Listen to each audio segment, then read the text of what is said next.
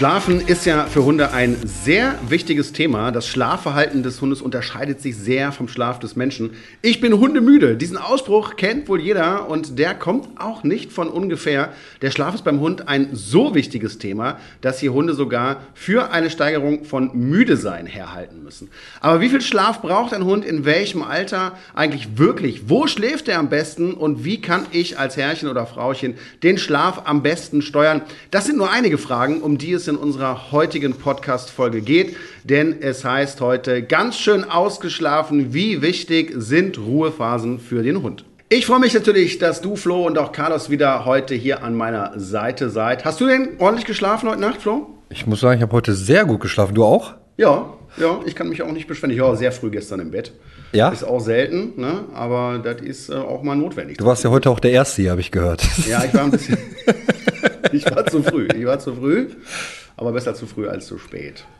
Auch zu unserem heutigen Thema haben wir natürlich wieder einen spannenden Gast eingeladen. Sarah Both ist Hundetrainerin und auch Buchautorin und kennt sich mit dem Thema Schlaf bei Hunden bestens aus und wird euch und uns heute einige Fragen beantworten.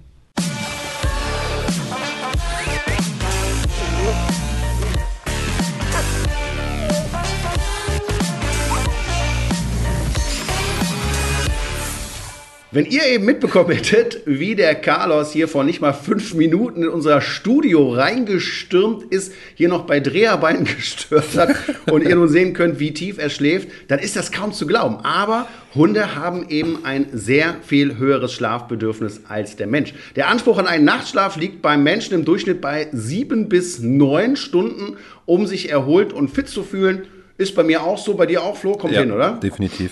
Dagegen hat ein Hund ein völlig anderes Schlafverhalten als wir. Er braucht viele Schlaf- und Ruhephasen und kommt mit dem reinen Nachtschlaf, wie wir ihn praktizieren, nicht aus. Zwischen 17 und 20 Stunden pro Tag sind unsere Vierbeiner deshalb mit Schlafen oder zumindest mit Dösen beschäftigt. Welpen sogar bis zu 22 Stunden am Tag. Ich sage es ja immer wieder. Hast du bei Carlos da eigentlich auch eine Veränderung seit der Welpenzeit festgestellt? Also ich muss sagen, am Anfang, wo ich diese Zahlen gehört habe, habe ich gedacht, also mein Hund schläft nicht so lange. Jeder immer, ne? ja. ja, ja, es mag sein, aber bei meinem ist es anders. Ja, also es war am Anfang ganz schlimm, dachte ich mir, also ich kriege den irgendwie nicht zum Schlafen, egal wie ich mich bewegt habe. Er ist sofort aufgestanden, mir hinterhergelaufen, kam kaum zur Ruhe, bis wir dann mal auch bei euch halt so gelernt haben, so ein paar Ruheübungen zu machen und ne, so einen Ruheplatz zu finden. Und dann ging es auch besser. Und jetzt muss ich sagen, mittlerweile pennt er gefühlt mehr als, als, als Welpe. Es ist wirklich, wenn ich mit dem alleine bin und kein Besuch und kein Trubel ist, dann schläft er wirklich durchgehend. Und das finde ich auch gut. Also, dass er wirklich sich so viel Zeit nimmt und auch draußen irgendwo auf der Wiese schlafen kann oder im Garten oder zu Hause. Am liebsten natürlich da, wo es warm ist, vor dem Kamin oder vor der Heizung. Da liebt er es am allermeisten oder unter der Decke natürlich. Und ähm, ja, da bin ich auch sehr froh weil ich mir am Anfang echt so ein bisschen Gedanken gemacht habe, wie wahrscheinlich viele, weil diese Ruhephasen einfach nicht gekommen sind. Ja, das ist ein Thema für ganz viele Hundebesitzer und da gibt es auch einige Missverständnisse. Gerade im Welpenalter merke ich das als Welpentrainer natürlich immer ganz, ganz häufig. Ne? Also das, was du gerade gesagt hast, erzählen mir viele. Ja. ja. das mag ja sein, aber bei meinem Hund, da ist das ganz anders. ne? Äh, und ähm, die, die Wichtigkeit, dass man auch als Mensch da ein bisschen mitsteuern muss. Das ist, glaube ich, vielen gar nicht bewusst. Im Gegenteil, was ich auch häufig erlebe, ist gerade bei so Arbeitsrassen, dass die Leute das Gefühl haben, oh, den muss ich von Anfang an auslasten mhm. und der mhm. Hund vermittelt einem das Gefühl die ganze Zeit, er kann noch, er ist wach, er kann gar nicht schlafen und muss beschäftigt werden und das führt dann zu ernsthaften Problemen und äh, deswegen ist es, glaube ich, sehr, sehr wichtig, dass wir heute eingehend über dieses Thema sprechen. Ja, André, wie ist das eigentlich bei unterschiedlichen Hunderassen? Gibt es da so anderes Schlafverhalten oder sagt man, größere Hunde schlafen vielleicht mehr als kleine oder kann man es überhaupt pauschalisieren? Grundsätzlich sind ja mal alle Hunde Raubtiere und äh, Raubtiere schlafen die meiste Zeit des Tages, ruhen sich für die Jagd aus. Aber natürlich äh, sind unsere Haushunde zu verschiedenen Zwecken gezüchtet worden. Und wenn ich damals zum Beispiel an Hütehunde denke, die mhm. wirklich in der Arbeit stehen, die selbstständig arbeiten und auch sehr lange am Stück, haben die natürlich vielleicht ein etwas anderes Schlafbedürfnis als so etwas gemütlichere Hunde wie so ein Berner Sennenhund oder auch größere Rassen, die vielleicht mehr schlafen schlafen. Das spielt eine Rolle, also zwischen Arbeitshunden und äh, Hunden, die vielleicht für andere Zwecke gezüchtet sind. Jagdhunde zum Beispiel könnte man ja auch sagen, oh, die schlafen wahrscheinlich auch wenig, aber ein Jäger ist ja auch nicht acht Stunden mit dem Hund auf der Jagd, also da ist der Hund ja auch gar nicht für gemacht worden.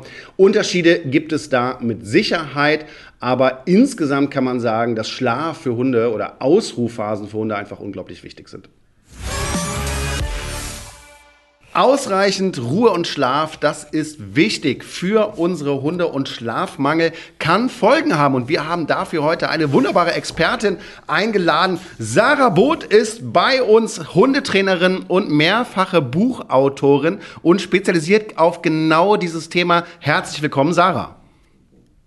Ja, danke, dass ich da sein darf. Ja, sehr gerne. Du hast mehrere Bücher geschrieben. Äh, was sind das für Bücher? Mach doch mal direkt hier ein bisschen Werbung. ähm, angefangen habe ich ganz klassisch mit einem Welpenbuch, weil das ist nun mal der Anfang des Hundelebens und irgendwie so ein paar Basics zusammen ähm, in, in so ein Buch zu fassen, das, damit habe ich angefangen. Ähm, und da ist natürlich auch ein Teil, wo, hey, der Hund muss am Anfang schon irgendwie einmal lernen, dass man Ruhe haben kann. Ja? Und nicht nur das Actionprogramm ausprobieren, worauf sich die meisten Leute so freuen, sondern das ist eben so der Fokus. Ähm, aber in dem Welpenbuch gibt es natürlich auch irgendwie alles an Grundsignalen und was einem so einfällt, was man halt für den Start ins Leben wissen muss. Und ähm, dann habe ich ein Buch geschrieben über Stress beim Hund. Ähm, das kennen, glaube ich, ganz viele Hundebesitzer. Der Hund, der einem ständig hinterherläuft, der jedes Geräusch bellt, kommentiert, der einfach sich nicht hinlegen kann und zur Ruhe kommt. Ähm, wie geht man damit um? Wie kommt man da raus? Und das dritte Buch ist Abenteuer Hundebegegnungen und da geht es genau um das, um entspannte Hundebegegnungen lernen, wenn es aktuell noch nicht so entspannt ist. Also Ruhe und Entspannung, das ist definitiv dein Thema. Ähm, fangen wir doch mal an mit den Folgen von Schlafmangel. Also gerade bei den Hunden, wo das eben nicht so gut funktioniert mit den äh, Ruhephasen. Was, was kann da passieren?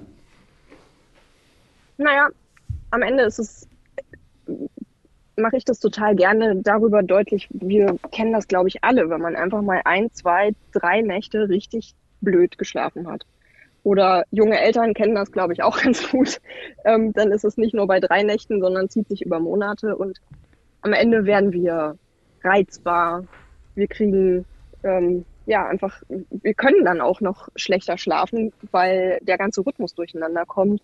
Wir werden, ähm, wir kriegen auch körperliche Probleme. Ne? Manchmal kriegt man so ein bisschen Magen-Darm-Themen, ähm, Unkonzentriertheit, also all, all die Sachen, die man bei uns damit in Verbindung bringen würde, treffen auch auf den Hund zu. Also da kann man und schon einige Parallelen treffen, ne? und da haben wir auch heute schon drüber gesprochen. Das ist ja wirklich so. Und ich glaube aber, dass sich viele Hundebesitzer gar keinen Kopf darum machen, sondern die denken immer, glaube ich, äh, ja, der Hund, der wird schon wissen, wann er schlafen muss. Aber du sagst ja ganz klar, nein, so ist es nicht. Und ich bin da auch komplett bei dir, äh, dass es gerade beim Welpen wichtig ist, dass sie äh, lernen, zur Ruhe zu kommen. Hast du denn da so ein paar richtig gute Tipps, wenn da jetzt jemand gerade einen Welpen zu Hause hat ja, oder einen Hund, der da eben Probleme mit hat, wie man dem Hund das am besten beibringen kann? Ähm, ja, am Ende, am Ende geht es vor allem darum, die Balance zwischen Anspannung und Entspannung für den Hund auf so ein Maß zu halten, dass er, dass er noch zur Ruhe kommen kann. Und ähm, da fängt es oft schon an, dass wir am Anfang, wir machen viel zu viel mit den Hunden so tendenziell, weil wir Menschen wollen halt gerne was tun und unser Schlafbedürfnis ist ja nicht so hoch und dann ist der Welpe da und man möchte gerne mit irgendwas anfangen. Und am Ende vergessen wir ganz oft, dass gerade der Start des Lebens schon ohne, dass wir irgendein Beschäftigungsprogramm und Training und irgendwas einplanen, für den Hund wahnsinnig aufregend und anstrengend ist. Da passiert ja jeden Tag passieren 20 neue Dinge und die können halt nur im Schlaf verarbeitet werden und einfach allein schon die die Möglichkeit zu bieten, für Langeweile, Ruhe zur Ruhe kommen und das nicht immer wieder mit, oh, jetzt steht er gerade auf, jetzt braucht er bestimmt irgendwie Beschäftigung ähm, zu folgen, sondern zu sagen, nee, du, ich glaube, so ein bisschen Ruhepause ist gerade eine gute Idee. Ähm, das ist schon mal die Grundvoraussetzung dafür.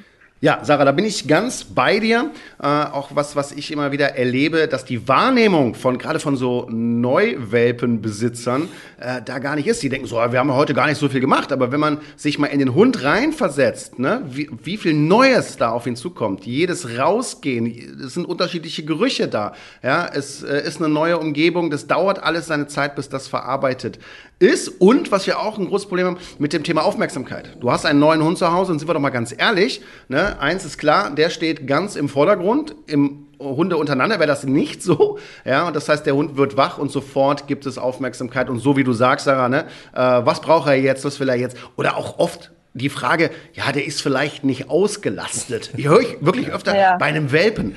Da, das ja. Thema hat da überhaupt gar nichts zu suchen. Und auch wenn ich einen Hund habe, oder besonders dann, wenn ich einen Hund mit sehr viel Potenzial habe, also eine Arbeitsrasse vielleicht, ne, mhm. und im Internet viel gelesen habe, oh, äh, der muss jetzt aber hier äh, von Anfang an ausgelastet ja. werden. Gerade bei den Hunden ist es ja noch wichtiger, dass sie eben lernen, zur Ruhe zu kommen. Und das wird dann auch falsch gemacht. Ja, voll, voll ähm, ich glaube, gerade bei diesen Arbeitshunderassen haben wir, haben wir, und ich glaube, das ist wichtig zu verstehen, um diesen Shift hinzukriegen im Kopf auch, ähm, wie wichtig dieses Schlafthema ist. Ne? Ähm, wir, haben, wir haben da oft so ein Bild im Kopf von, oh, das ist ein Arbeitshund, der muss ja jeden Tag arbeiten. Ähm, das ist aber nicht so, weil wenn wir uns mal angucken, was die Arbeitshunde in ihrer Verwendung so vor 100, 200 Jahren wirklich an Arbeitsleistung hatten und was die sonst so gemacht haben, wenn sie gerade nicht gearbeitet haben. Das ist sehr, sehr viel mehr, als sie früher in ihrer ursprünglichen Verwendung an, an Arbeit hatten. Ja, wenn man sich anguckt, was, was so ein Jagdhund ne, vor 200 Jahren gemacht hat, dann hatte der vielleicht zwei Monate Saison und ansonsten war der vielleicht bei irgendeinem Bauern über den Winter, um durchgefüttert zu werden. Und wenn er gerade nicht gejagt hat, dann war er in irgendeinem Verschlag und musste jetzt nicht darauf achten, dass irgendwelche ähm, äh, irgendwelche Leute vorbeigehen und die ignorieren. Ne? So, das, ähm, das ist schon mal der Unterschied, wo wir, wo wir immer im Kopf haben, oh Gott, der, der muss aber ab Tag eins beschäftigt mhm. werden. Und das ist halt nicht so. Nein, das ist überhaupt nicht ja. so. Aber was dann oft passiert, ist eben folgendes: äh, die, äh, Man muss es auch fairerweise sagen, die Leute, die sich solche Rassen holen, die lesen das im Internet irgendwie ne? und sagen, um Gottes Willen, Border mhm. Collie, mhm. da brauchst du auch Schafe und da musst du drauf aufpassen und der ist unterfordert, äh, immer. Ne? Mhm. Und, ähm, und dann sind die Leute oft so, dass sie da eben sagen: Ja, nee, ich habe einen Border Collie, der braucht nicht so viel Schlaf und äh, ich, ich muss direkt mit dem arbeiten. Was passiert? Genau das, was wir auch thematisieren. Mhm. Ne? Der ist gestresst, der ist überdreht, der ist gereizt, was wiederum den Besitzern das Gefühl gibt, ja, siehst du, das war ja völlig richtig. Ne? Das mhm. sieht man ja, ja, auch an dem Verhalten des Hundes. Und das ist natürlich ein krasses ja. Missverständnis und äh, absoluter Blödsinn. Und vor allem, die möchten das ja auch immer wieder steigern. Dann noch mehr machen, weil die merken, okay, irgendwie ist er doch nicht ausgelassen. Jetzt muss ich ja vielleicht doch noch mehr mhm. machen. Jetzt fahre ich nochmal mit dem Fahrrad, gehe nochmal eine Runde joggen, mache nochmal ein bisschen Nasenarbeit und dann trainiert man sich einen völlig überdrehten Hund halt am Ende an.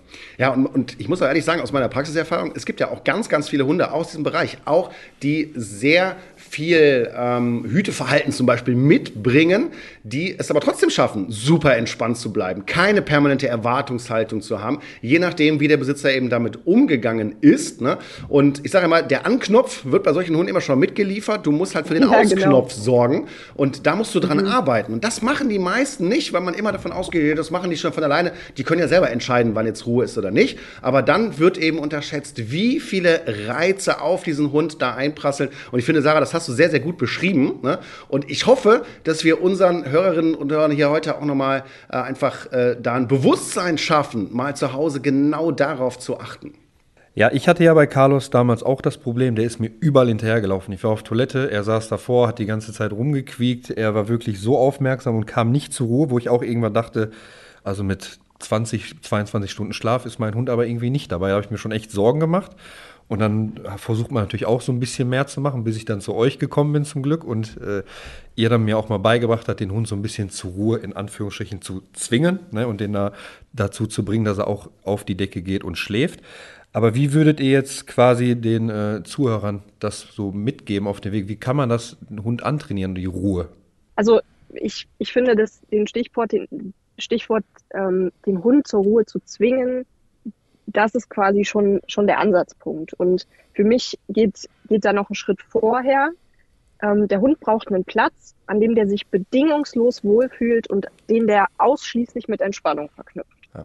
Das ist so ein bisschen, ich vergleiche das immer wie mit meinem absoluten Lieblingslesesessel, egal wie gestresst ich bin, egal wie, ähm, wie fertig ich vom Tag nach Hause komme, egal wie nervig alle Kollegen waren. Ich komme nach Hause, setze mich in diesen Sessel, trinke meinen Tee und ich komme da runter. Und das ist so mit diesem Ort und mit diesem Sessel verknüpft. Ich kann da gar nicht aufgeregt sein.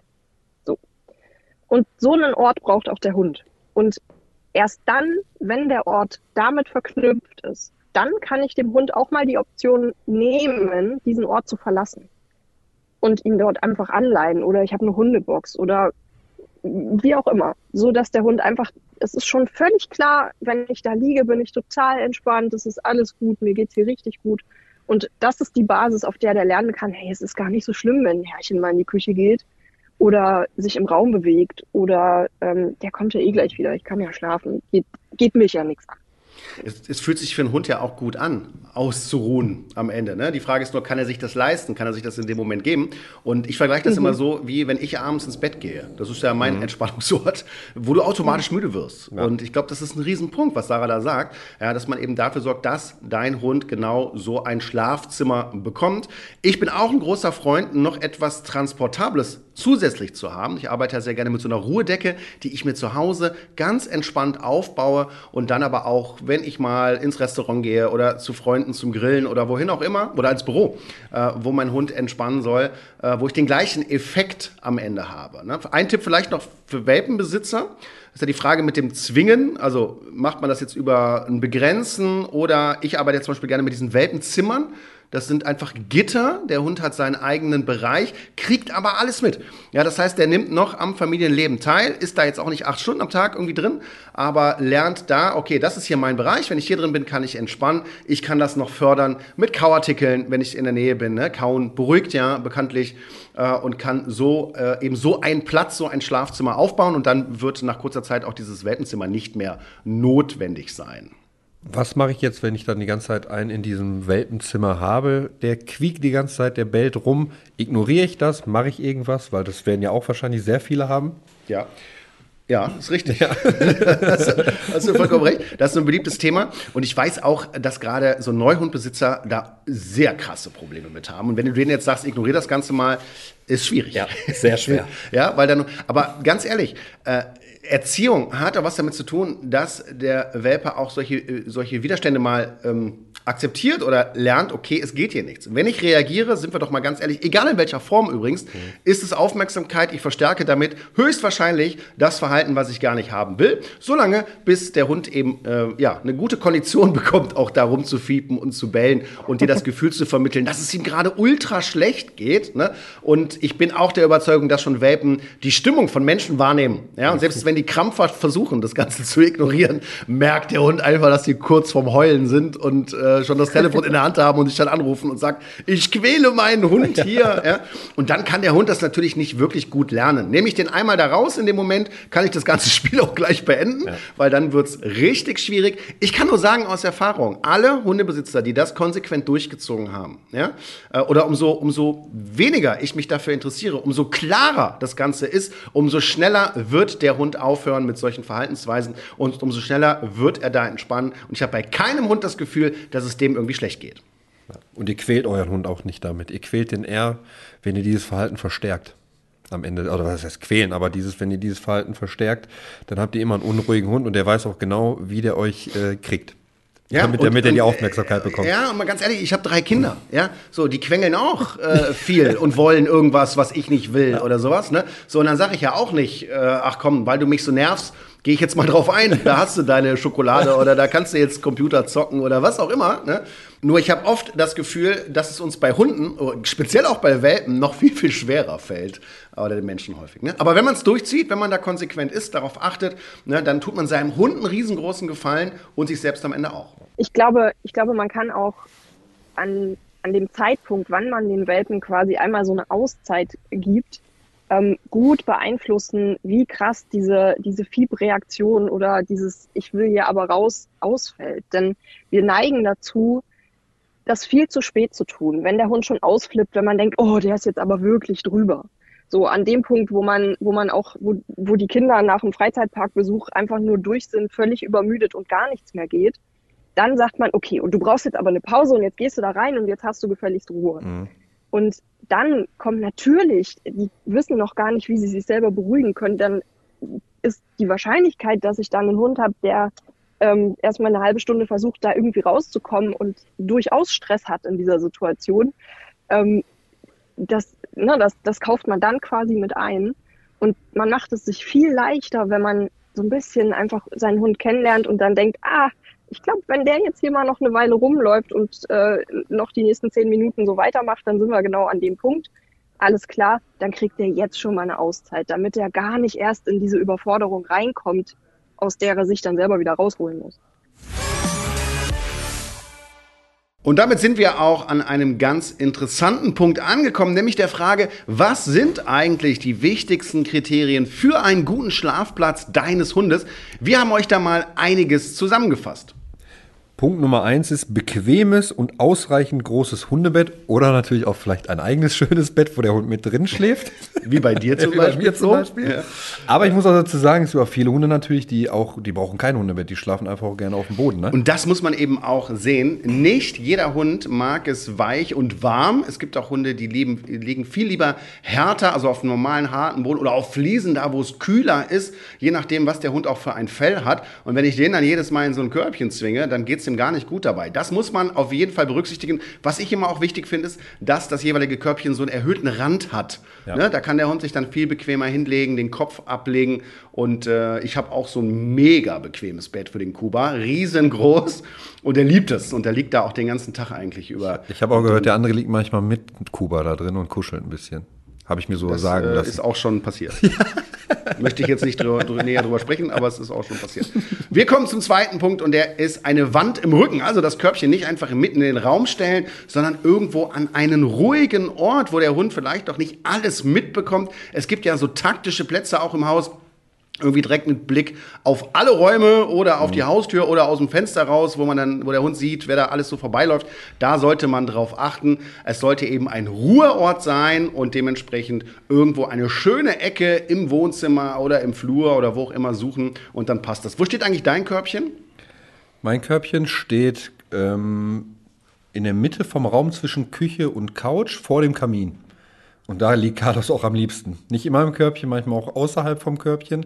Aber er liebt einfach Wärme, bis zum gewissen Grad natürlich. Ja, wenn du da fast einen Aufguss machen kannst, dann hat er wahrscheinlich auch keine Lust mehr. Aber ansonsten ist er eher der Typ, der Wärme sucht. Ja, definitiv. Ja. Punkt Nummer drei, in deiner Nähe. Ich glaube vor allem für Welpen wahrscheinlich sehr, sehr wichtig. Für große Hunde muss es, glaube ich, jetzt nicht unbedingt sein. Es gibt ja auch teilweise Hunde, die schlafen draußen komplett. Ja, du meinst im Zwinger? Oder? Ja, oder ja, ich kenne ja, Huskies, so, die halt im Garten schlafen, ne, zum Beispiel. Ja, klar, das gibt es auch. Das ja. Normal ist das allerdings nicht. Ähm, kommt ein bisschen auf den Hund an. Also Kuba zieht sich gerne zurück. Ne, der liegt bei uns äh, unten im Flur, also auf einer eigenen Etage sozusagen. Da liegt er am liebsten. Und das ist auch okay, kommt aber auch immer wieder zwischendurch zu mir und sucht auch meine Nähe. Dann gibt es wieder Hunde, die können nur richtig entspannen, wenn sie in der Nähe ihres Menschen sind. Und äh, das muss man auch am Ende berücksichtigen. Und Welpen, ganz klar, gerade in der ersten Phase, man kennt das, da sollte man sich eben die Luftmatratze auspacken oder mal eine Zeit lang auf der Couch schlafen und den Welpen nicht alleine lassen, alleine schon wegen der Stubenreinheit. Ja. Wir kommen zum nächsten Punkt und der lautet ruhige Ecke ohne übermäßigen Lichteinfall und ohne direkte Sonneneinstrahlung Außer bei Carlos. Der, der, der mag der die Wärme, ja. Der legt sich in den kleinsten Spalt von der Sonne noch, wenn da irgendwo was ist, ja, definitiv. Ja. Aber klar sollte man darauf achten, dass der Hund eben nicht in seiner Ruhe gestört wird, genauso wie man das halt selber im Schlafzimmer auch macht, dass man dafür sorgt, dass man eben einen ruhigen Schlaf hat. Da sollte man sich auch mal Gedanken machen, was den Schlafplatz des Hundes angeht. Und dann kommen wir zum letzten Punkt. Nicht direkt an der Heizung, aber auch keine Zugluft. Ich glaube, das ist auch klar außer Carlos der liegt, der ist als Welpe, hatte sich immer zwischen Couch und Heizung hingelegt und lag genau dazwischen und hat es einfach geliebt. Aber ich, ich, die meisten Rassen ist ja auch nicht gut für den Hund, zu viel Wärme und genauso wie Zugluft. Ja, und Heizungsluft kennt man ja auch als, genau. als, als Mensch selber. Ne? Und da sollte man ja. auch ein bisschen drauf achten. Bei uns ist immer noch Sarah Boot, Expertin für Ruhe und Entspannung bei Hunden. Und ich möchte jetzt einfach mal so einen klassischen Tagesablauf von einem Hund durchgehen, so exemplarisch, ja, dass man einfach mal so ein Bild dafür bekommt, was wäre denn eigentlich ein gesundes Maß und wie könnte so ein Tag ablaufen. Ja, womit beginnt alles? Morgens mit dem Aufstehen erstmal. Und mit, der, mit dem Frühstück oder der ersten Runde, je nachdem, wie man es macht. Wie würdest du es eigentlich machen? Vor der ersten Runde frühstücken, dem, Hund- also den Hund essen geben oder danach? Nein, danach. Okay. Wie machst du das, Sarah? Ich finde, das ist total individuell. Ähm, ich habe zum Beispiel Alma, die ist so dermaßen ähm, Futter gestresst. Also die hat wirklich in Kombination mit Futter immer erstmal Stress und gro große Aufregung, dass ich die oft füttere, bevor wir rausgehen, weil ich sonst einen Hund habe, der auf dem Rückweg quasi nach Hause rennt. Ja, okay. Kennen wir, ja. Ja, genau. Okay, also- also, deswegen, ich glaube, das ist echt individuell, wie, wie das für den Hund am besten passt. ne?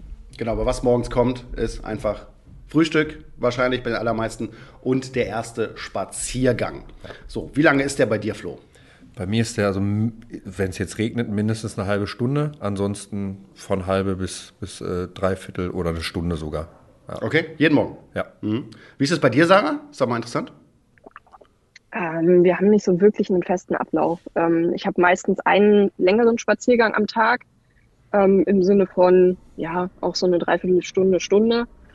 Manchmal wird's länger, manchmal kürzer. Das ist echt, ähm, wir sind auch mal anderthalb Stunden unterwegs, aber ähm, wann der dann stattfindet, das passt sich so ein bisschen meinem Alltag an und was sonst noch so ansteht. Und ja, meistens richten wir das auch nach dem Wetter oder nach anderen Gegebenheiten. Also es gibt bei uns einfach keinen mega festen Rhythmus, wann jetzt wie welcher Spaziergang aussieht. Ähm, und alle anderen Runden sind dann echt nur einfach mal Pipi machen oder ähm, mal eben kurz vor die Tür eine Runde um, ums, ums Karree. Ja.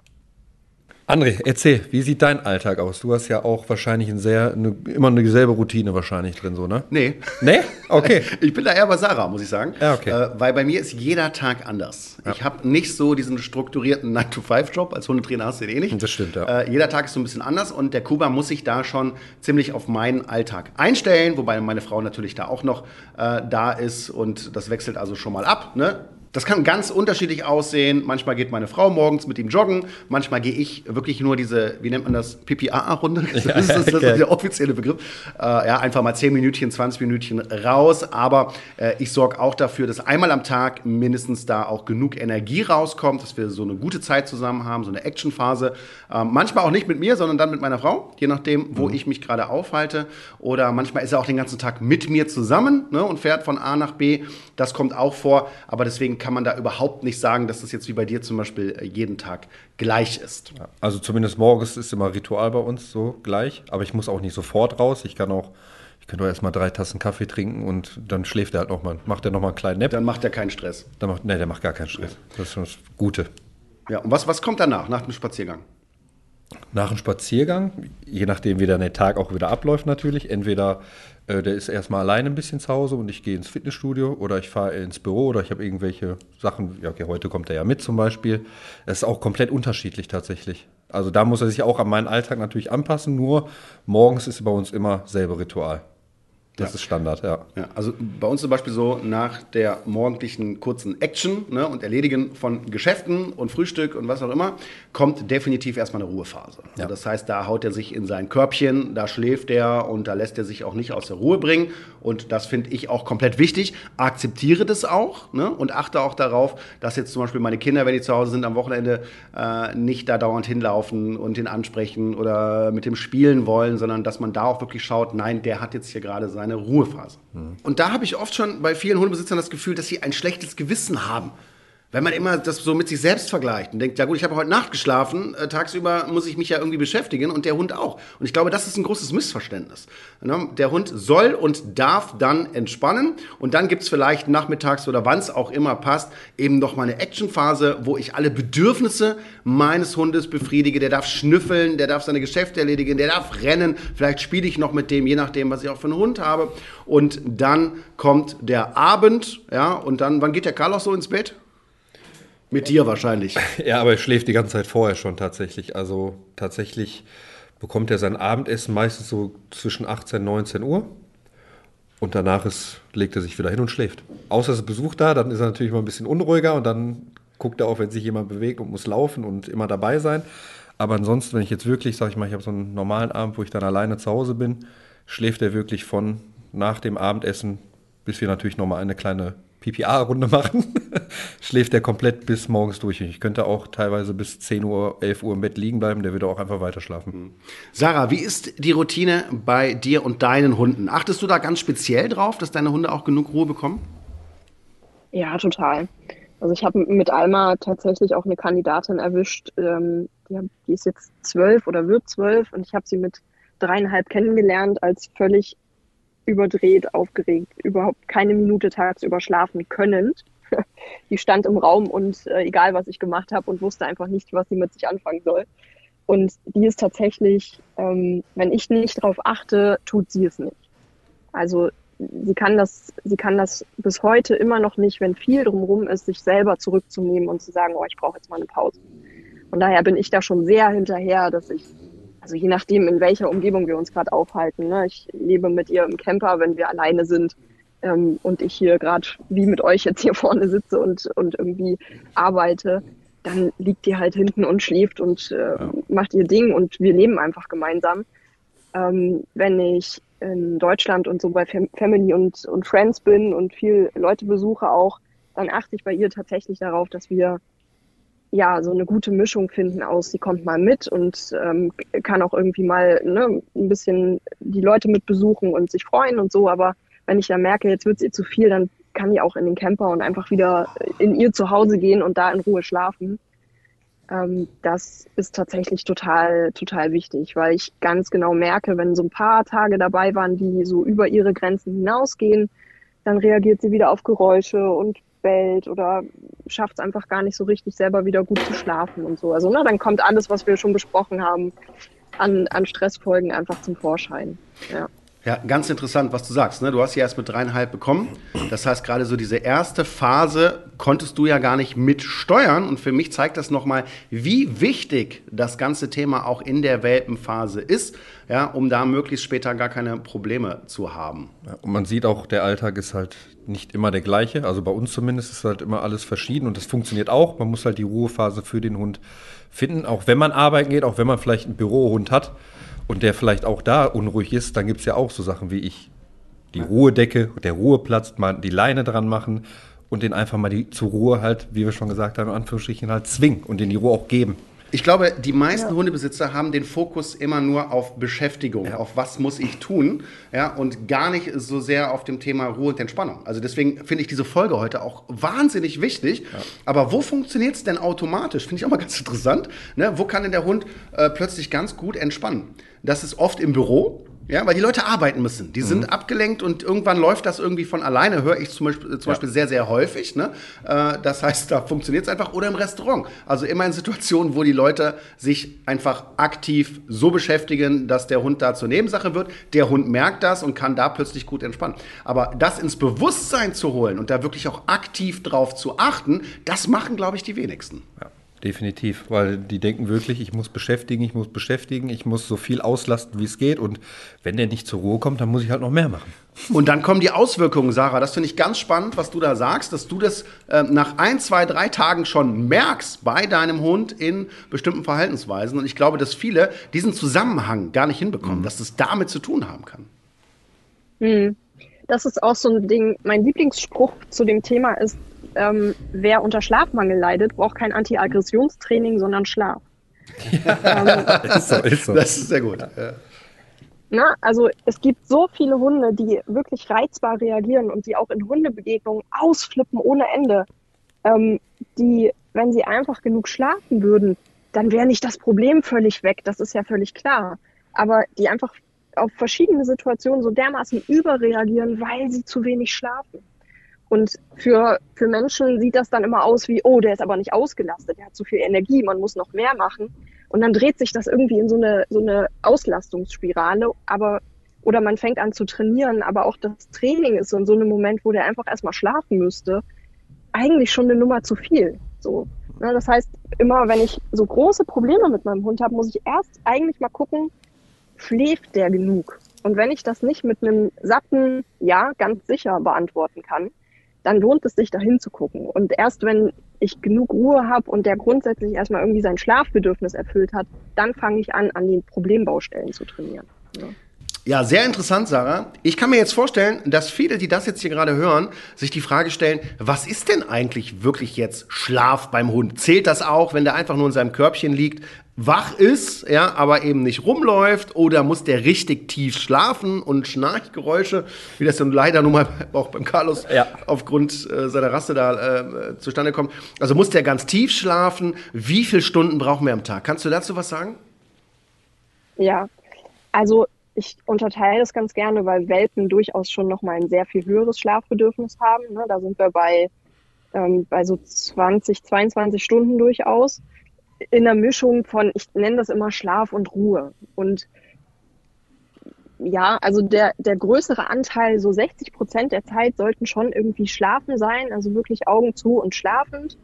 Und wenn der andere Teil der Zeit in Ruhe besteht, im Sinne von, wirklich gemütlich im Körbchen liegen und eben nicht da liegen in einer Erwartungshaltung von, es passiert gleich was. So in so einer Platzsituation und ah, gleich darf ich bestimmt irgendwie aufstehen. Das hat für mich nicht viel mit Ruhe zu tun.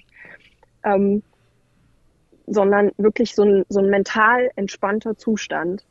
Ähm, dann kann sich das irgendwie die Waage halten. Und ich finde, das ist immer sehr individuell, wie viel die einzelnen Hunde da gut ähm, ja, gut vertragen können, wie viel sie wirklich auch an, ich sage jetzt mal, wachen Ruhephasen hinkriegen. Das ist sicher auch lebensphasenabhängig.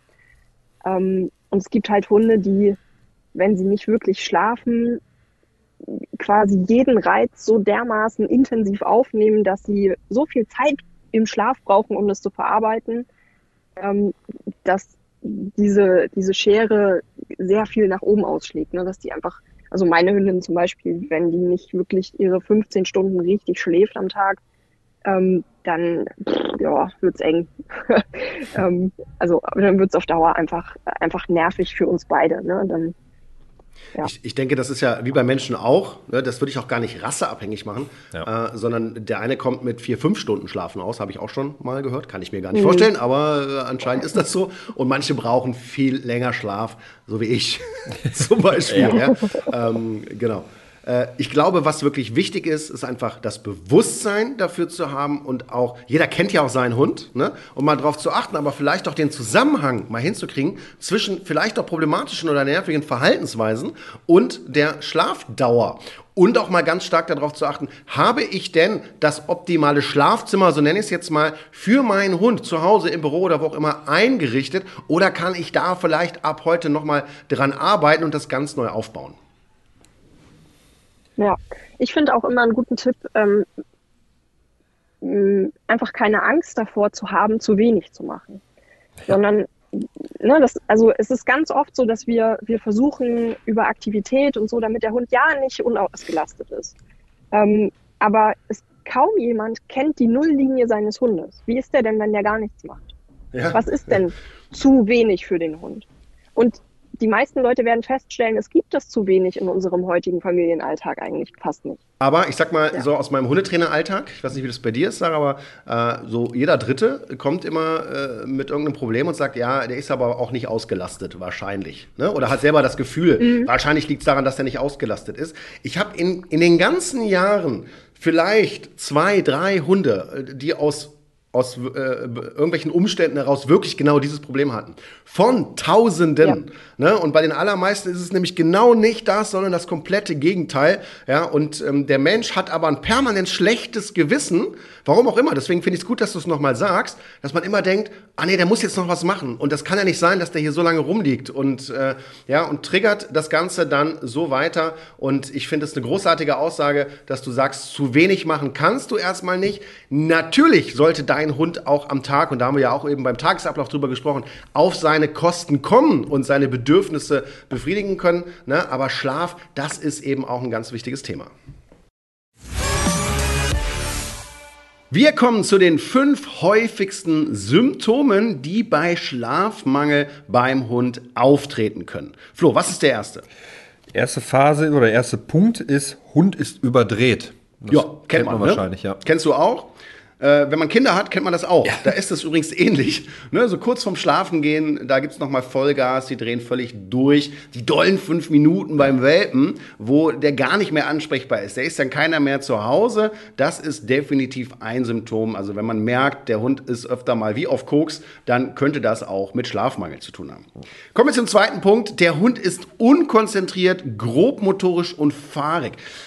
Unkonzentriertheit, das erlebe ich dann immer wieder. Du trainierst mit dem Hund und du merkst, boah, der kann sich hier äh, keine zwei Minuten mal auf irgendein Thema konzentrieren, ist sehr leicht ablenkbar und äh, das macht das Training sehr schwer und man kann sich dann auch ungefähr vorstellen, dass das auch Stress für den Hund bedeutet, irgendwie im Kopf. Und ich meine, die Trainingsphase mit Welpen ist sowieso schon nicht lange und wenn man dann noch übermüdet ist und wenig geschlafen hat, dann ist sie halt noch kürzer und dann kann man noch weniger damit anfangen. Ja. Deshalb Schlaf sehr, sehr wichtig. Und wir kommen zum dritten Punkt. Hund ist nervös und schnell reizbar. Ja. Das ist auch so wie unkonzentriert, Unruhe. Oder wie würdest du sagen? Ja, Nervosität. also ne nervös ist ein Hund zum Beispiel dann, äh, ich sag mal ein Beispiel, ne? der mhm. Äh, kriegt nicht genug Schlaf, weil er zu Hause das Gefühl hat, er müsste äh, ein bisschen die Leute kontrollieren. Mhm und dementsprechend, wenn Menschen da sind, nicht zur Ruhe kommt. Kennst du die Hunde, weißt du, du sitzt, der Hund schläft eigentlich oder ist Ruhe, du stehst auf, gehst in die Küche, holst dir irgendwas, der Hund kriegt das sofort mit. Ja. Das bedeutet, so richtig tief entspannt er gar nicht und hat immer diesen Radar an und das macht den Hund natürlich auch nervös, ja, und er hat ständig das Gefühl oder das Bedürfnis zu kontrollieren. Da würde ich jetzt gerne mal kurz was zu fragen zu diesem Kontrollieren. Ist das, weil der, der noch nicht sicher ist, so wie die Rangordnung vielleicht ist, weil der meint, ich muss auf alle aufpassen, ich muss sie beschützen? Ja, Rangordnung, das ist immer so ein, so ein, so ein Thema, Thema in der ja. Hunderziehung. Aber generell kann man das schon sagen, wenn der Hund äh, einfach äh, die Erfahrung macht, schon im Welpenalter immer hinter den Leuten herzulaufen, da hat das sicherlich noch nichts mit Kontrolle zu tun. Ja? Aber die Leute das noch süß finden oder nicht unterbrechen, nicht stoppen, dann entsteht nach und nach eben so ein Verhalten. Mhm. Natürlich kann das auch was mit Aufgabenverteilung zu tun haben, wenn der Hund irgendwann das Gefühl bekommt, hey, das regelt hier kein anderer, das mache ich jetzt mal, ne? dann führt das eben auch zu Stress und dann führt das auch zur Übermüdung Übermüdung und zu wenig Schlaf. Okay. Wir kommen zum nächsten Punkt. Ein Hund ist dann anfälliger für Krankheiten und wird häufiger aggressiv. Kann man sich auch ganz leicht vorstellen. Wenn man permanent gestresst ist, zu wenig Schlaf bekommt, auch als Mensch, dann wirst du irgendwann krank. Irgendwann rächt sich das Ganze und bei Hunden ist es dann nicht anders. Und du wirst reizbar und deine Zündschnur ist so kurz, dass du irgendwann mal halt explodierst, ne? weil Schlaf einfach essentiell ist. Und dann kommen wir zum letzten Punkt. Hund erleidet schwere und oft chronische Erkrankungen. Ja. Das ist das Ende vom Lied dann. Ne? Also das heißt, wenn das sehr, sehr lange läuft ja, und äh, da so ein Missverhältnis besteht, dann kann es wirklich dazu kommen, dass die Gesundheit hier ganz schwer äh, eben angegriffen wird. Und das ist natürlich das Letzte, was wir als Hundebesitzer wollen. Was wir bislang noch gar nicht besprochen haben, ist etwas, das für uns Menschen ja ganz wichtig ist, Träumen. Und wir alle kennen es, glaube ich, dass äh, unser Hund auch schon mal geträumt hat, weil er im Schlaf jault oder so aussieht, als wenn er gerade über eine Wiese rennt oder auch mal ein Kaninchen jagt. Aber ihr kennt ich volle Kanne, muss ich lachen, weil das immer so geil aussieht. Ne? Wie ist es bei euch? Kennt ihr auch, ja, oder? Äh, definitiv. Carlos ist einer, ja, der fängt manchmal an zu bellen, sogar so ganz leicht. Auch wenn er sonst nicht bellt, aber im, im Traum kann er es mal. Ja. ja, genau. Ich frage mich, ich würde mir mal gerne reinversetzen, was hast, was träumst du gerade oder was denkst du gerade? Aber das werden wir leider nie herausfinden. Wie ist es bei deinen Hunden, Sarah? Ja, durchaus. Also ähm, die fängt auch manchmal an zu fiepen, aber äh, ganz oft einfach nur, ne, so dass die Lefzen zucken oder mhm. die Nase sich runzelt oder so. Das äh, ist immer total. Da, da kann jedes Fernsehprogramm einfach äh, sich selbst abschalten. Wenn da meine Family drumherum sitzt, dann ist nur noch der Hund wichtig. Am coolsten finde ich echt, wenn die auf der Seite liegen und dann rennt der so los, weißt du? Ja, die Beine so. Ja, sieht das so aus, als wenn er da. Da frage ich mich auch mal, wo läuft der gerade lang? Wo läuft der gerade lang? Können Hunde träumen, Sarah? Ja, klar. Klar. Ähm, das Gehirn des Hundes funktioniert nicht so viel anders als das von uns Menschen und alles Erlebte wird im Schlaf und eben auch im Traum einsortiert im Gehirn und verarbeitet. Und das ist im Grunde genau derselbe Prozess wie bei uns auch. Es gibt ja diese REM-Schlafphasen, das kennt man ja bei, bei Menschen. Ist das bei Hunden dann ähnlich zu sehen? Also haben die auch genau solche Phasen? Die haben auch REM-Schlafphasen. Ähm, die fallen allerdings deutlich kürzer aus als bei uns. Und auch das ist ein Grund dafür, dass der Hund ein höheres Schlafbedürfnis hat als wir. Ähm, weil er eben nicht so viel Zeit hat in diesen Tiefschlafphasen ähm, pro, ich sag jetzt mal pro Schlafeinheit, ähm, um wirklich äh, zu verarbeiten. Ne? Weil klar, wenn ich als, als Raubtier irgendwie draußen irgendwo rumliege, dann muss ich natürlich trotzdem öfter mal ein bisschen abchecken, was da gerade passiert und was eben nicht. Ne? Bei mir war es so am Anfang, also Carlos war ja mein erster Hund und als der so die ersten Male losgewinselt hat im Schlaf und so, der zittert, der ganze Körper zittert dann ja auch manchmal so. War schon halb auf dem Weg zum Tierarzt. Ja, da, da, da bekommt man wirklich so Panik und da habe ich mich so gefragt, okay, wie ist es jetzt? Sollte man den Hund lassen? Oder manche haben wahrscheinlich dann dieses Bedürfnis, okay, ich muss ihn jetzt irgendwie schnell im Arm nehmen und äh, kuscheln, damit der halt, weil da kann ja gerade was Schlimmes im Traum passieren. Sollte man wahrscheinlich nicht machen, oder? Gute Frage, Flo. Ja. Hm. Ich glaube auch, dass es dafür keine pauschale Antwort gibt. Also ich kenne das von Alma auch, ne, dass die so ganz wilde Träume hat. Und wenn ich das Gefühl habe, boah, das ist jetzt hier echt gerade irgendwie äh, schwierig und, und das dauert länger. Also ne, man, man kennt ja seinen Hund und äh, gibt dann irgendwie mal so Phasen, wo das irgendwie eine Minute lang geht. Und ich habe manchmal das Gefühl, wenn es so länger dauert, dann lege ich einfach meine Hand auf sie drauf. Es ist jetzt nicht so, dass ich sie aufwecke, aber ich lege nur meine Hand mhm. drauf, damit irgendwie nochmal der Körper so ein bisschen Kontakt hat und unterbewusst ein bisschen Ruhe reinkommt. Und dann merke ich auch, dass sich da so ein bisschen entspannt. Also, ich weiß nicht, das kennt vielleicht der ein oder andere Mensch von sich auch, ne? wenn man in so einem Albtraum irgendwie sich gefangen fühlt, ähm, ist das ja jetzt auch nicht das schönste Gefühl. Ja, ich hole hol meine Frau immer da raus ja, also die hat ja, wenn, wenn das mal hat, ne, dann mache ich die wach. Ja, hat und, die krasse Träume? Und, äh, so ab und zu? Jeden und wie, das, ist, das okay. ist so sehr privat hier, Flo. ja, du hast angefangen mit dem Thema, was? hin und wieder kommt das vor, ja, bei, ja. bei mir ja auch. Ne? Hast du mal einen Albtraum oder so oder irgendwie das, was die Sarah sagt, du kommst nicht daraus. Und das vergleicht dich immer und denkt, dass es beim Hund auch so ist. Mhm. Und da muss ich ehrlich sagen, dass ich äh, da aktiv werde. Ne? Also ich, wenn der, der Kuba das ganz selten, aber wenn, gehe ich hin und versuche den vorsichtig da rauszuholen. Ja. Ob das richtig ist, weiß ich nicht. Ich mache es trotzdem. So. Ja, ist, auch, ist ja auch sehr empathisch von dir, ne? Ich glaube, das ist eine super individuelle Entscheidung auch, ne? je nach Situation, je nach Hund. Ich glaube, wenn man da seinem Bauchgefühl vertraut, dann wird man schon die richtige Entscheidung treffen. Also so wie man das mit seinem Partner halt auch macht. Ne? Wecke ich den jetzt oder, oder ist es besser, wenn das irgendwie einmal ähm, quasi im Gehirn durchlaufen kann, dieses, dieses Ver dieser Verarbeitungsprozess ähm, ich glaube, wenn es zu krass wird, ist Wecken eine gute Idee. Oder wie ich das bei Alma mache, ähm, die beruhigt sich halt, wenn ich, ich muss sie gar nicht wecken dafür, sondern ich muss sie einfach nur anfassen. Ja. Ähm, Habe ich bei Carlos ja. auch so. Also ich berühre ihn dann immer oder oft ist er auch, wenn er an mir liegt oder so auf meinem Arm, so, so ein bisschen kuschelt, dann hat er auch diese Träume. Und dann bin ich eh da und dann nehme ich einfach so ein bisschen fest im Arm und warte, bis es aufhört, bis er sich so beruhigt hat. Es klappt, aber man hat trotzdem so ein bisschen einfach so, so ein schlechtes Gewissen oder keine Ahnung, so ein bisschen Angst. Ich kann es gar nicht erklären. Aber jetzt kommen wir zu dem, zu dem wahrscheinlich nicht wichtigsten Thema, das Thema, was viele Leute spaltet. Darf der Hund im Bett schlafen oder nicht? Was sagt ihr dazu?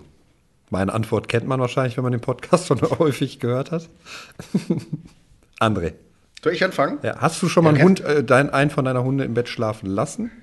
Es, äh, also es ist eine sehr private Folge für mich heute. Jetzt kommt äh, also, äh, Ich muss ganz ehrlich sagen, also generell nein, ja. aber Kuba ist der Erste, der es geschafft hat. Äh, aber das ist, ich, auch wenn meine Frau den Podcast hier, hast du gehört, ne?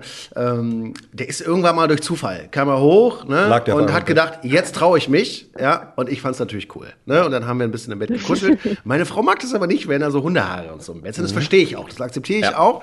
Ja, aber ich finde es cool und es ist ein paar Mal danach passiert. Und das Geile ist immer, wenn meine Frau dann auftaucht und sieht den, dann immer so, wie kannst du? Und, und schreit den Hund dann an und der denkt so, Alter, ja, der fand das doch gerade voll gut hier. Ne? So, deswegen, ähm, ich, also der, du kannst ja nicht vielleicht, der Kuba ist ein sehr, sehr großer Hund. Ja. Ne? Den kann ich nicht einfach normal mit im Bett schlafen lassen. Das würde einfach nicht funktionieren. Würde ich auch nicht wollen. Ja, und ich habe aber grundsätzlich überhaupt kein Problem damit, wenn jemand sagt, mein Hund schläft im Bett. Und auch dieses Thema, ah, als Hundetrainer darfst du das nicht äh, so sehen. Blödsinn. Ob der Hund auf der Couch oder im mhm. Bett schläft, das wird jetzt großartig nichts verändern. Ich finde Nähe auch total wichtig, ne? auch für die Beziehung wichtig. Und von daher habe ich da kein Problem mit. Aber aus hygienischen Gründen oder in dem Fall aus Platzgründen ja. ne? oder wenn es eben einer in der Familie nicht will, äh, mache ich es eben nicht. Wie ist es bei dir, Sarah? Ähm, Alma schläft bei mir im Bett, weil wir im Camper wohnen und sie sonst nur eine sehr, sehr kleine Fläche hier unten irgendwie hätte, wo sie sonst sich, äh, also die hätte hier quasi im Gang und so überhaupt nirgendwo einen Platz, wo sie sich voll ausstrecken kann und das geht halt nicht. Ähm, und ja, auch wenn wir irgendwo in der Wohnung sind und so, sie schläft mit im Bett. Ähm, und ich glaube tatsächlich, dass diese Entscheidung einzig und allein davon beeinflusst wird, was die Menschen wollen oder eben nicht wollen. Und da gibt es, glaube ich, kein richtig oder falsch. Ähm, man hat ja dann immer so Angst, ne, dass der Hund irgendwie die Weltherrschaft an sich reißt und irgendwie, dass das ein Ressourcenthema ist und so.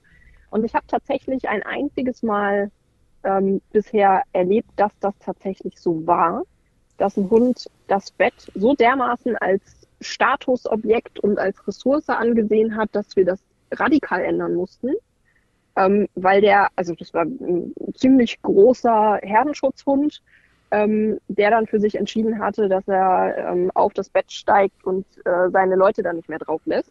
Mhm. Ähm, und das ist natürlich bei so einem Hund jetzt auch nicht so witzig, ne? Nee. Und bei dem war das dann ganz klar. Der hatte, das war ein Ressourcenthema bei dem und deswegen mussten wir da ganz klar einschreiten. Aber bei den allermeisten Hunden ähm, hat das überhaupt nichts dann mit ihrem Verhalten oder was auch immer zu tun. Also, ja, da kommen dann andere Dinge ich glaube, das dazu. kann man machen, wie man will. Ganz genau, ne? das muss man dann überprüfen. Und es gab durchaus schon Fälle, wo ich gesagt habe, aufgrund von dem Ressourcenthema, hey, mach's dem Hund und dir mhm. leicht und eine Zeit lang nimm mal alles zurück ne? und dann kannst du das langsam wieder verteilen. Aber generell an sich, wenn die Beziehung so stimmt und auch die Erziehung passt, sehe ich da überhaupt gar kein ja, Problem. Also jetzt auch nochmal zu mir. Wissen die meisten, Carlos schläft im Bett. Das weiß aber, jeder, Flo. Das weiß jeder. Das weiß, aber er kann auch, oder er schläft auch ab und zu einfach, lasse ich ihn unten liegen und weck ihn gar nicht. Und dann schläft er auch die ganze Nacht einfach unten und ich liege im Bett. Und bei mir ist auch das Gute, er kann nicht einfach ins Bett, weil er alleine da gar nicht hochkommt. Hast du so ein großes Bett? ja, Boxspringbett und da kommt er nicht drauf. also nur wenn ich ihm helfe oder wenn ich eine Treppe hinstellen würde, würde er da wirklich alleine hoch und runter kommen. Das ist schon mal ja. der Vorteil für mich. Aber vom Prinzip her im Sommer ist auch ganz klar bei uns, da schläft er nicht im Bett. Aber ich sag mal, wir haben ja heute schon eh hier einen relativ privaten Podcast, wie ich festgestellt habe. Mhm. Es, es gibt ja auch Situationen, äh, wenn man nicht alleine im Bett liegt, ja. äh, wo ich das auch sehr ungünstig finden würde. Ja, äh, definitiv. Mit einem Hund im Bett. Und wenn ich das dann nicht steuern kann, zum Beispiel, ja, ja. also dass ich meinem Hund auch mal mhm. sagen kann, so pass mal auf, heute Abend würde ich das Bett gerne mal hier äh, für mich benutzen, ne? Und du darfst mal nicht dabei sein. Das sollte auf jeden Fall auch gehen, finde ich. Ja, die, die, wenn du dann so einen Hund hast, der die ganze Zeit rumjault und bellt, dann hat man da wahrscheinlich auch keinen Kuschelspaß zu zweit. Können, wir das, können wir das so reinschreiben? Können wir, klar, aber schön und ich, gedacht, ich hatte schon solche Fälle, wo die Leute gesagt haben, wir haben hier ein Problem, ja. ne? das war denen total unangenehm und so, ne? aber mhm. sobald es da irgendwie zur Sache geht, rastet der Hund voll aus, weil er sich irgendwie gestört fühlt ja? oder dazwischen will. Oder danach oder so. ist er verstört. Ja, deswegen musst du auch mal drüber sprechen. Ja. Was ist los? Ja. Ist auf jeden Fall ein sehr wichtiges Thema und ich kann es auch, wie du sagst, nachvollziehen. Also wenn ich eine Partnerin hätte, die sagen würde, Hund im Bett geht nicht, würde ich absolut verstehen. Ich kann es hundertprozentig nachvollziehen. Ja. Und ich weiß ja auch, dass es mit ihm funktioniert. Es ist nur wieder eine Sache von Gewohnheit. Und wie gesagt, im Sommer geht er freiwillig auf den Boden. Hat er gar keine Lust, im warmen Bett zu sein. Kann ich aber auch verstehen. Habe ich auch nicht im Sommer. Ja. Aber ich habe auch keinen Bock, auf dem Boden zu liegen. das stimmt.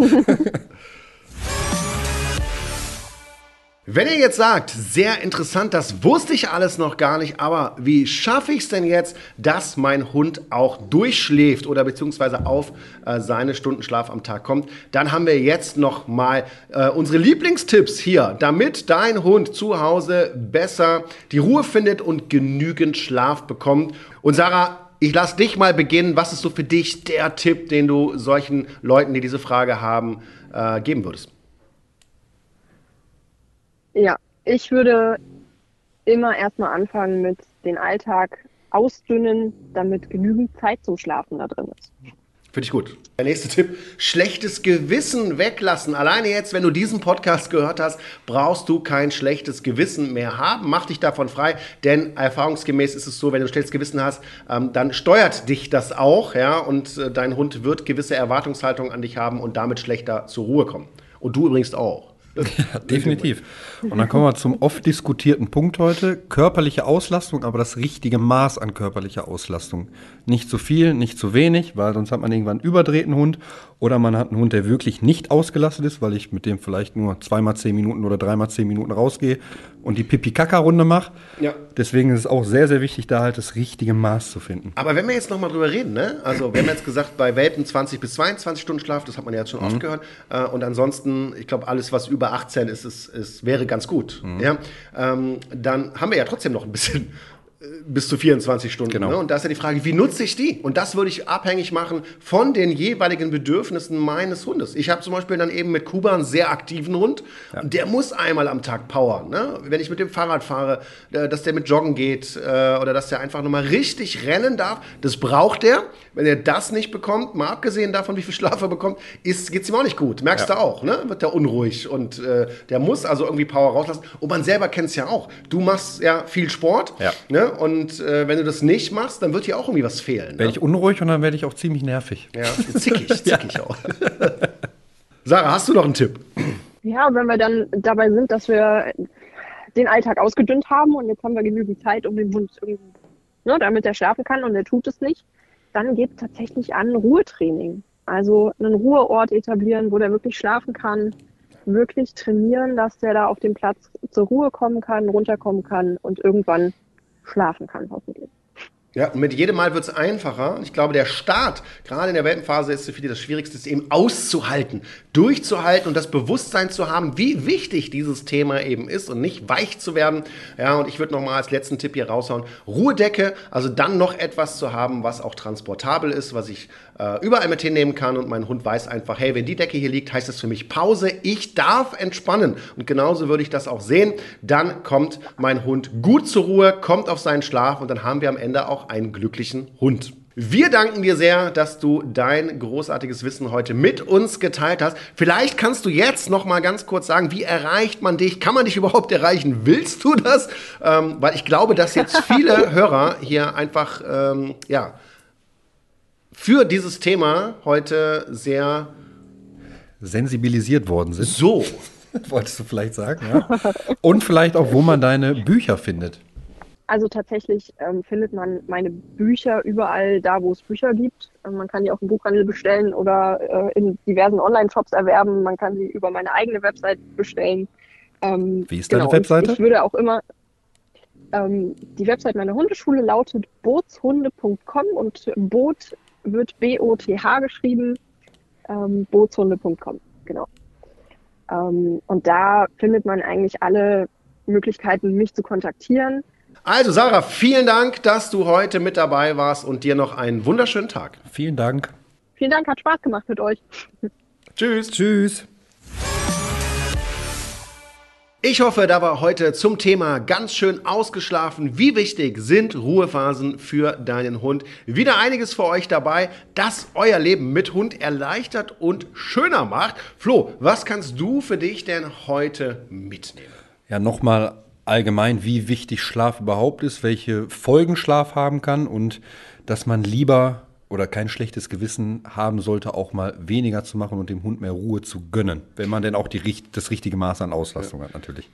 Ich finde das Thema auch wahnsinnig wichtig und ich glaube, dass das oft unterschätzt wird und ich glaube, dass viele Hundebesitzer gar nicht wissen, was das Ganze alles auslösen kann. Also achtet da drauf und wie du schon sagst, habt kein schlechtes Gewissen. Jetzt wisst ihr es besser und sorgt dafür, dass euer Hund auch so einen richtig schönen, gemütlichen Platz hat. Dann läuft das auch mit dem guten Schlaf. In unserer heutigen Spielrunde spielen wir Jeopardy und Roberta ist heute aus unserer Redaktion die Kollegin, die uns hoffentlich ein paar aufregende Fragen vorbereitet hat und sie ist gleichzeitig auch der Schiedsrichter. Herzlich willkommen, Roberta. Vielen Dank. Eigentlich habe ich eher die Antworten vorbereitet. Das Spiel heißt ja Jeopardy, aber der Rest stimmt. Jeopardy bedeutet übrigens, dass ihr mir die richtigen Fragen auf die genannten Antworten stellen müsst. Dafür habe ich euch drei verschiedene Kategorien mitgebracht und die heißen heute beliebte Rassen, wichtiges Zubehör und zu guter Letzt Futter. Aktuell steht es 38 zu 32 für dich, Axel. Das heißt, Flo, du darfst heute beginnen mit der Wahl der Kategorie. In jeder Kategorie gibt es drei Antworten, zu- denen ihr dann die richtigen Fragen stellen müsst. Wer die Frage weiß, ruft schnell seinen Vornamen. Für jede richtige Frage gibt es einen Punkt. Ist die Frage falsch, darf der andere sein Glück versuchen. Habt ihr alles verstanden? Ja, Roberta. War doch, äh, ich muss immer mit einer Frage antworten, ne? Ja. Flo, dann sag mir doch mal bitte, welche Kategorie hast du dir für heute ausgesucht? Oh, dann nehmen wir mal. Ach komm, wir nehmen mal beliebte Rassen. Tatsächlich. Scheiße.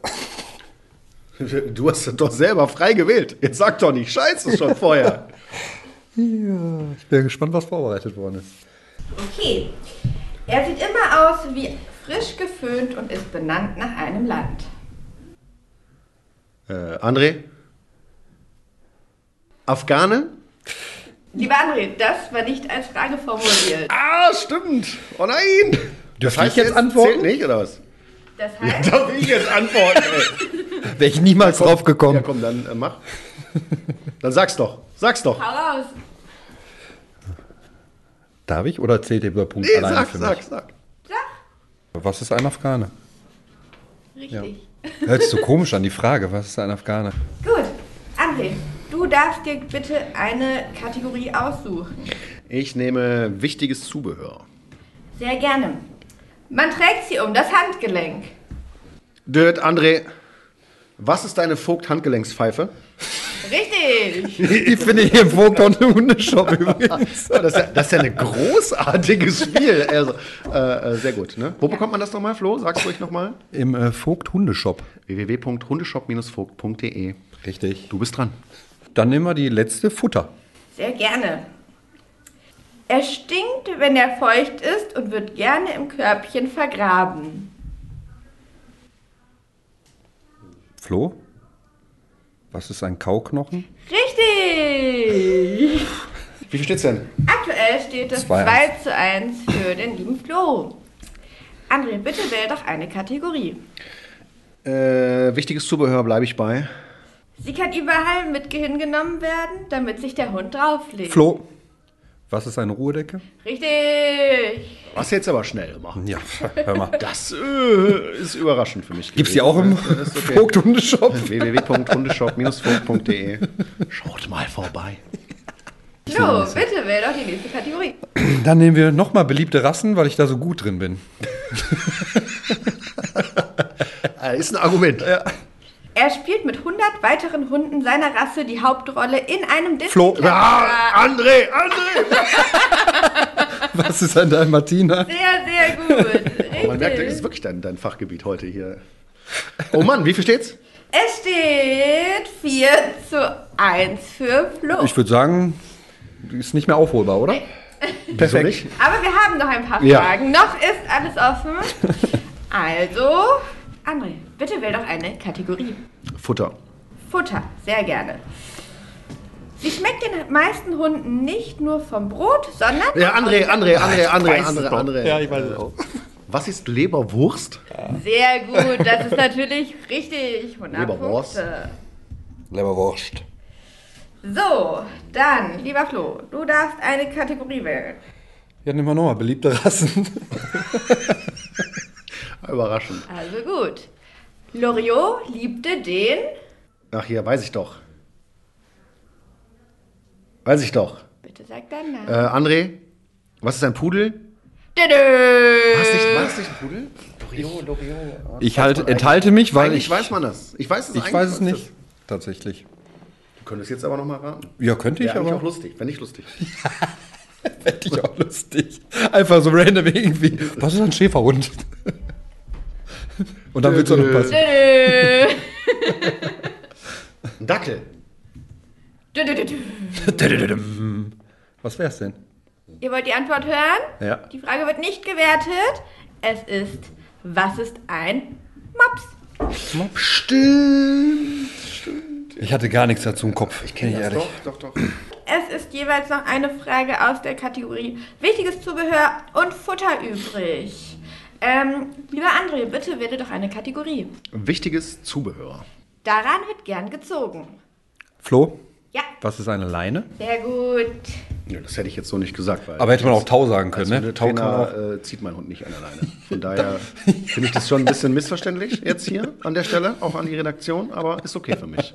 Ja? Aber da wird gerne mal dran gezogen. Bei den meisten, die ich beobachte, wird es tatsächlich so leider getan, weil die nicht in der Hundeschule Vogt waren.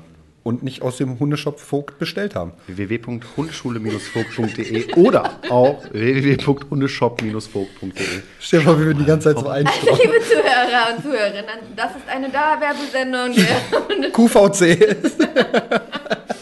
okay, so, wir haben noch eine Frage, Antwort. Und die ist aus der Kategorie Futter. Ja. Man kann sie backen. Äh, André, Ja, bitte. was sind Hundekekse? Richtig. Locker. Aber reicht nicht, ne? Reicht nicht, ne? Das reicht leider heute nicht für dich. Insgesamt hat Flo 1, 2, 3, 4, 5 richtige Antworten und du, lieber André, hast drei richtige Antworten. Die letzte habe ich denen übrigens geschenkt. Boah, ey. Boah, jetzt ihr noch mit Almosen oder was? Aber André, mach dir keine Sorgen, denn du bist immer noch der Spielführer. Der Jeopardy. Doch diese Runde geht an den Flo mit einem neuen Punktestand von 38 zu 33. Yippie. So Leute, und es war es auch schon wieder für heute mit dem Welpentrainer Podcast. Ich hoffe, es hat euch gefallen und ihr seid auch wieder in 14 Tagen dabei mit einem neuen Thema, mit neuen Gästen und natürlich mit Flo und Carlos. Wir freuen uns auf euch. Bis dahin. Tschüss. Tschüss.